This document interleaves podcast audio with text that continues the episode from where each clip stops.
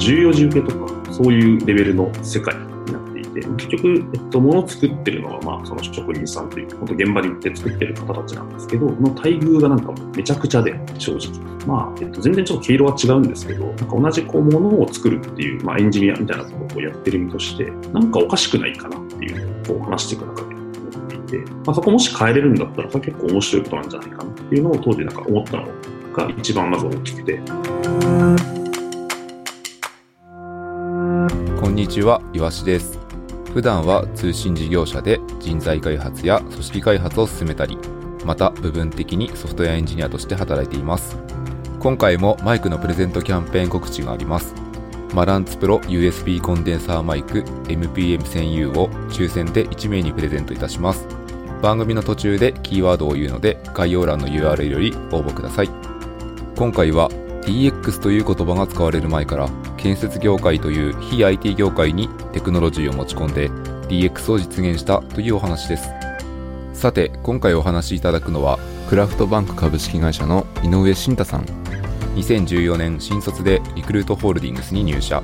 リクルートキャリアに出向しサーバーサイドフロントエンド開発を経験します。その後2018年4月にユニオンテック1人目のエンジニアとして参画し活躍されています。そんな井上さんにまずはエンジニアとしてのキャリアを振り返ってもらいました。僕あの新卒で、えっと、リクルートに、えっと、入りまして、で、あの、ホールディングスの、えっと、なんかネット採用と呼ばれる採用で入ったんですけど、で、僕最初に、まあ、研修が終わってからは、えっと、リクルートキャリアっていう、まあ、会社に、まあ、配属になりまして、で、当時、まあ、リクルートキャリア、まあ、リクナビが一番多分、皆さんイメージされるのかなと思うんですけど、まあ、新規事業をすごく作るっていうことを、会社として掲げていて、で、まあ、その新事業を作るなんか部というところに配属されたんですけど、で、まあ、新事業を作るっていうところって、まあ、もちろんあの開発は、えっと、エンジニアのチームがいたんですけど、まあ、手が足りないときは開発もするし、で、まあ、テンド結構、えっと、落ち込んでる時期だったので、まあ、そこを、まあ、どうやってこう復活させていくかっていうところの、まあ、企画みたいなところから、まあ、問い合わせの対応から、なんかもう何でもかんでもやりますみたいな、まあちょっとあの、ベンチャーっぽいような、えっと、ことを最初はやってまして、で、まあ、えっと、2年目から、まあ、ようやくエンジニアの組織っていうところを、まあ、そのリクルートキャリアの中で作るということになって、まあ、その際に、えっと、移動することになって、で、もう本当に多分5人か6人ぐらい、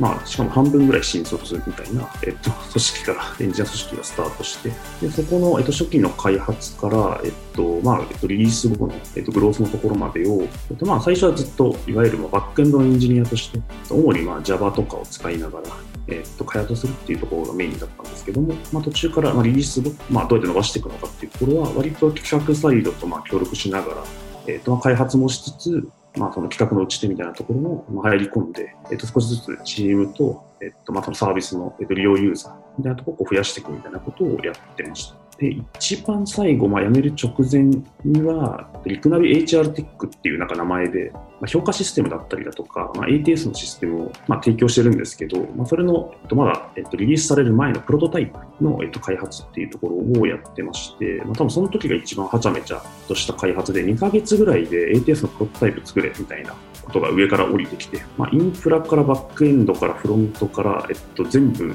やってくださいみたいな。開発の期間がめちゃくちゃ、えっと、短かったこともあって、あの、マスターに実家プッシュ、えっと、で、えっと、製品開発をしつつ、仕様が決まってないので、あの、仕様が変わったので全部壊れますみたいなことを、なんかやりつつ、まあ、完成するのかなっていうところだったんですけど、まあ、なんかうまいことミドレスで収まってっていうところが、まあ、最後やったことですね。で、そこからは、当時ユニオンテック株式会社という名前だったんですけど、まあ、今、10月に名前変わりまして、クラフトバンク株式会社に、えっと、1人目のエンジニアとしてジョインしたっていう感じですね。4年間経った時点で転職されるじゃないですか。はい、この時ってこうどういうきっかけとか、どういう思いでそれを踏み出そうと思ったんですか？そうですね、えっと、実は、えっと、その最後のプロジェクトが、まあ、ちょっと落ち着いたぐらいの時期に、今、僕の妻なんですけど、まあ、当時付き合っていた、えっと、同期の、えっと、女の子がいまして、今の、えっと、クラフトバンク社の現社長って、えっと、元リクルートの、えっと、グローバル投資やってた、えっと、ハンっていう人なんですけど、まあ、僕、顔も知らない人なんだったんですけど、その僕の今の妻が、えっと、ちょっと働いてる時期があって、で、えっと、ハンが、えっと、今のクラフトバンク社に、えっと、入社するっていうタイミングで、えっと、なんか飲みに行って話を聞いて、なんか人が足りないから業務委託しないっていうのを最初、えっと、妻がやっていて、で、どうやらこう、仕事を進めていく中で、なんかエンジニアがいないからやばいっていう話になったらしくて、であれば、あの妻が、私の彼はあのエンジニアだからとりあえず連れてくるみたいな感じで約束をしてしまい、仕方なくあの話を聞きに行くっていうところが最初のスタートで。すごいまともなきっかけですね。そうですね。あの僕の、なんだろうな、転職のエージェントをしてくれたのは妻ですね。で、まあ、そこから、えっと、3ヶ月ぐらい業務委託で実は対象、簡単な開発のお手伝いみたいなことを対象はしているだけで、あんまりまあ廃業とかいう意思も特にはなくて当時は。で、まあ、いろいろこう話を、そのクラフトバンク社で何していきたいのかとか、えっと、当時エンジニア組織がなかったんですけど、エンジニア採用どうしたらいいみたいな話とかを結構何回か対面とかで話しているうちに、なんかすごくいいことをやろうとしているし、なんかやれそうな会社なんだけど、その持ってるその、少なくともこのテクノロジー的な観点での持ってるアセット的に、なんか10年かかっても無理じゃないみたいなことを語っていたので、でしかもまあそういう状況の会社に、こう、なんだろう、すごく優秀なエンジニアが、まあ、いきなり集まってチームができてっていうイメージも、正直わかなくて、まあ、その話してる時に、もうなんか、お前に全部任せるからやんない？っていう話を当時して、まあなんか、当時まあ4年、ただの PayPay の4年目のまあエンジニアみたいなやつに全部任せるとか言うかね、この人みたいな。とかあって、っていうなんかまあその信頼関係みたいな感じで、結果的に転職するっていうあの運びになりました、ね。普通に考えて、ウェブエンジニアというか、4年目のエンジニアとかすると、もっとキラキラした職場に行きたいなって思う人が多いと思うんですよね。もっと周りにこうエンジニアに切磋琢磨するとか囲まれて、スキル伸ばしたいと思う人が多いと思うんですけど、井上さん、こう決心したきっかけはどこだったんですか？一応僕の中で2つあって、1個目はまあシンプルに会社としてのまあビジョンというか、やりたいと思ってる世界観に結構共感したところがあって、まあ、僕はもちろん建設業界の話なんか何も知らない状態からスタートしてるんですけど、まあ、当時その話してる中で、多重下請けの構造、まあ、IT 業界にちょっと近いんですけど、結構根深く残っていて、まあ、重要受けとか、そういうレベルの世界になっていて、結局、えっと、物を作ってるのは、まあ、その職人さんというか、本当現場に行って作ってる方たちなんですけど、の待遇がなんかめちゃくちゃで、正直。で、どんどんあの辞めてますっていう状況をなんか見たときに、まあ、えっと、全然ちょっと毛色は違うんですけど、なんか同じこう、ものを作るっていう、まあ、エンジニアみたいなことをやってる身として、なんかおかしくないかなっていうのをこう話していく中でて、でもちろんな、それをどうしたら変えれるんですかっていうとか、正直そんな鮮明に当時は分からなかったんですけど、まあ、そこもし変えれるんだったら、それ結構面白いことなんじゃないかなっていうのを当時なんか思ったのが一番まず大きくて、で二つ目としては、えっと、もちろんなんかエンジニアリングのこうスキルを伸ばしていくっていう観点だと、例えばメガベンチャーみたいなところだったりだとか、まあ、環境が整ってる大手みたいなところとか、まあ、なんならもうあの外資みたいなところとか、こう目指していった方が、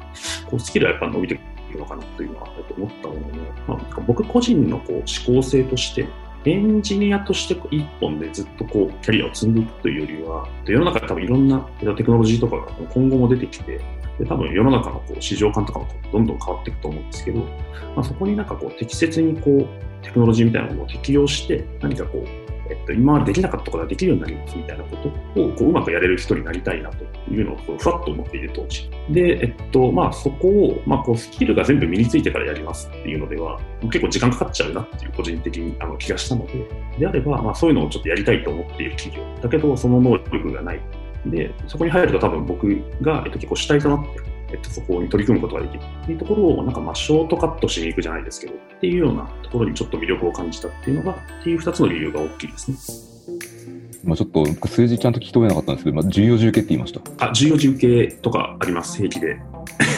すごいですね。あの IT エンジニアの会話も結構 SI を中心にゼネコン構造みたいなのってできたりするんですけども、14までってあんまり聞いたことのレベルだと思ってびっくりしました。そうですね。大体あの一つのこう工事現場、もちろん規模によるので、あの規模が大きくなるとめちゃくちゃ増えたりはするものの、えっと、まあ平均して、まあ最低でも10社とか、まあ、20社とかいう会社が入ってプロジェクトが動くみたいな世界で、多分もうゼネコンがやるレベルの、まあ、ビル建てますとかになってくると、もうこの桁も変わりますっていう世界なので、すごくなんか講習が細分化されていて、まあ、例えばエンジニアで言うと、まあ、HTML 書く人と CSS 書く人は別々で、で、HTML を書いた後に次 CSS の人を入れて CSS 当ててもらって、その後に JS 入れてもらってみたいな。それが終わったら今度ちょっとインフラ立てる人が入って、でもインフラも多分データベース作る人とサーバー立てる人が違って、みたいな会話をずっとしてるんです。なんか建設業界。なのでなんか雪だるま式にこう、例えばインフラ構築みたいなのを僕が受けたときに、えっと、DB 作れる人と、えっと、サーバー立てれる人と、ミドルウェア入れる人と、エトエトセみたいな感じで、あの人を集めてさらに投げてっていうのをみんな繰り返すので、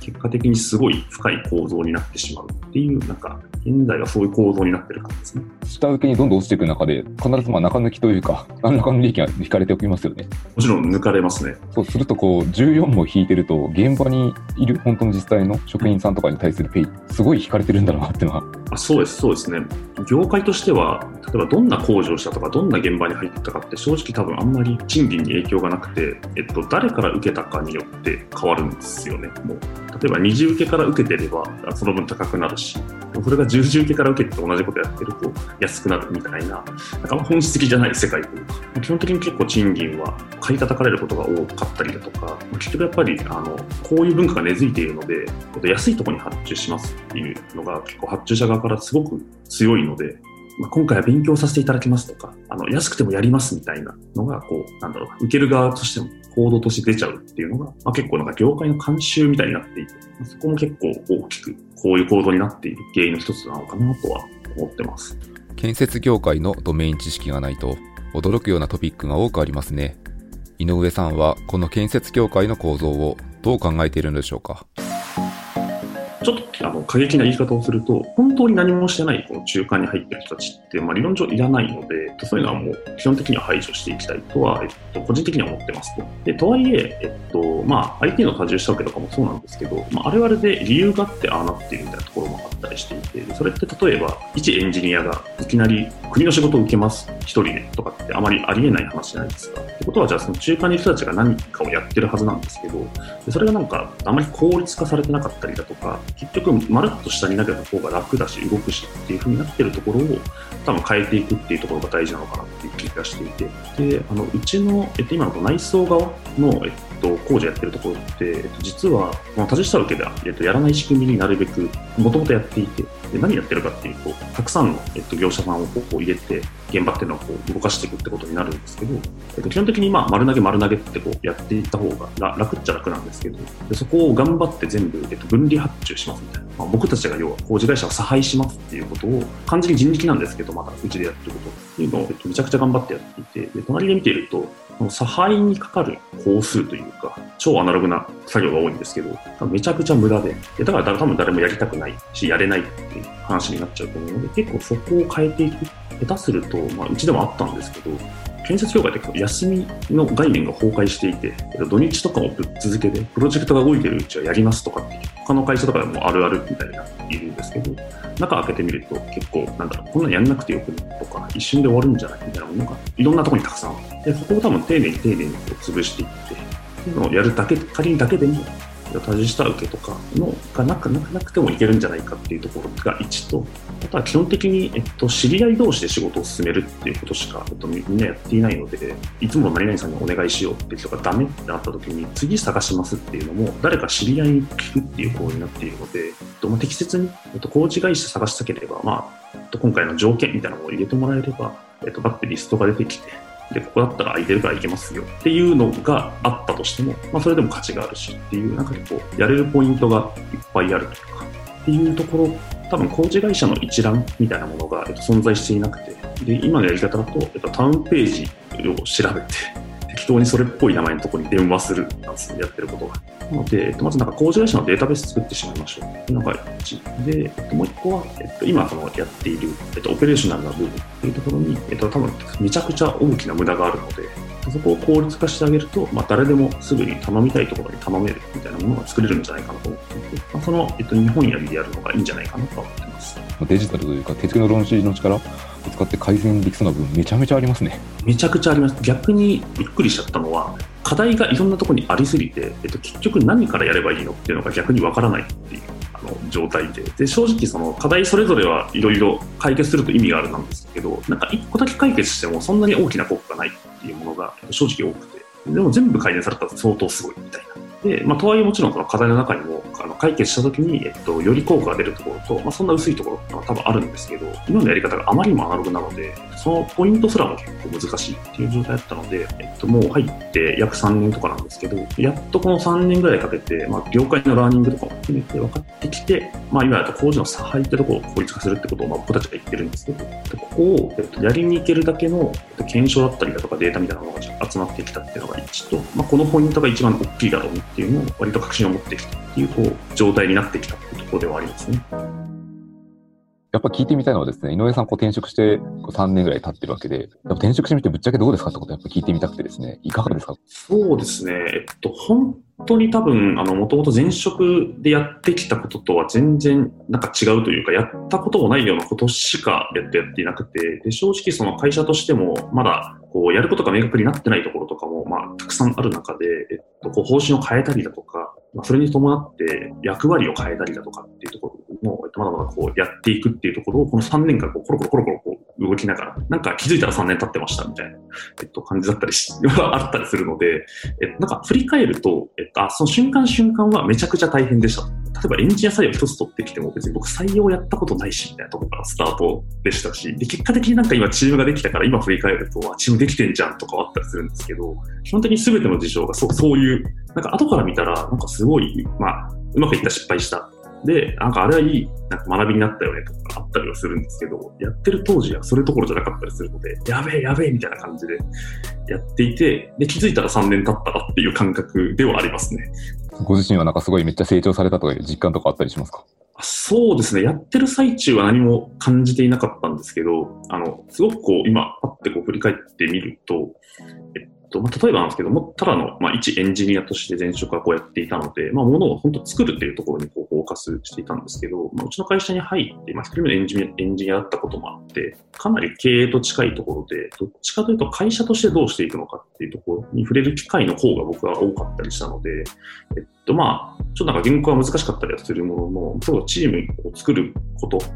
それそのものを僕の意思決定でやったりしなきゃいけないし、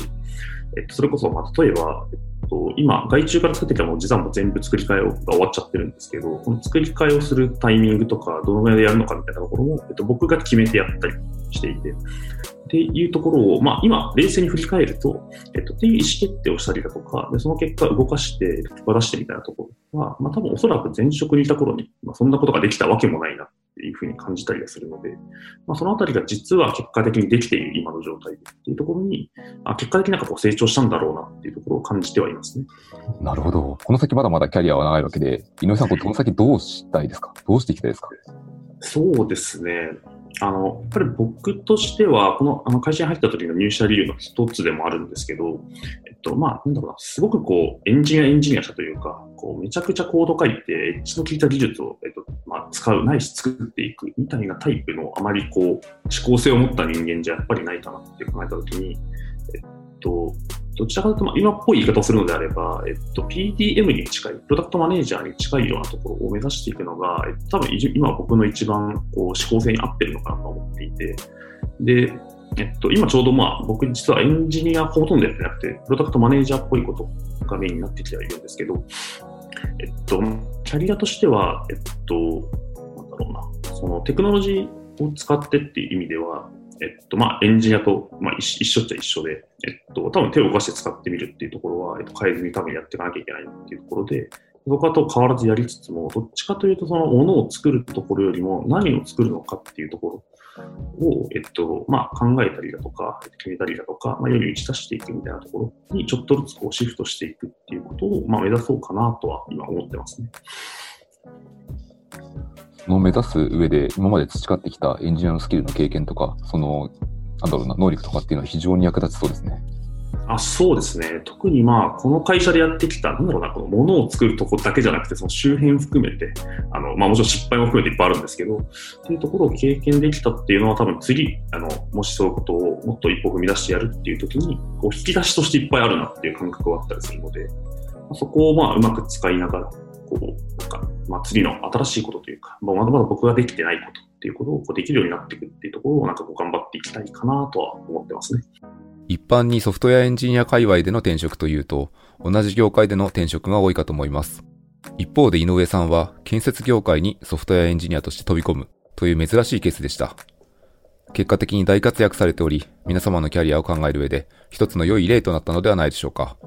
次回も引き続き、クラフトバンク株式会社の井上慎太さんにお話を伺います。プレゼントキャンペーンのキーワードは Python です。この番組は、ポッドキャストプロダクション、ピタパのオリジナルコンテンツです。番組の感想、リクエストは概要欄のリンクよりお待ちしています。それではまた次回お会いしましょう。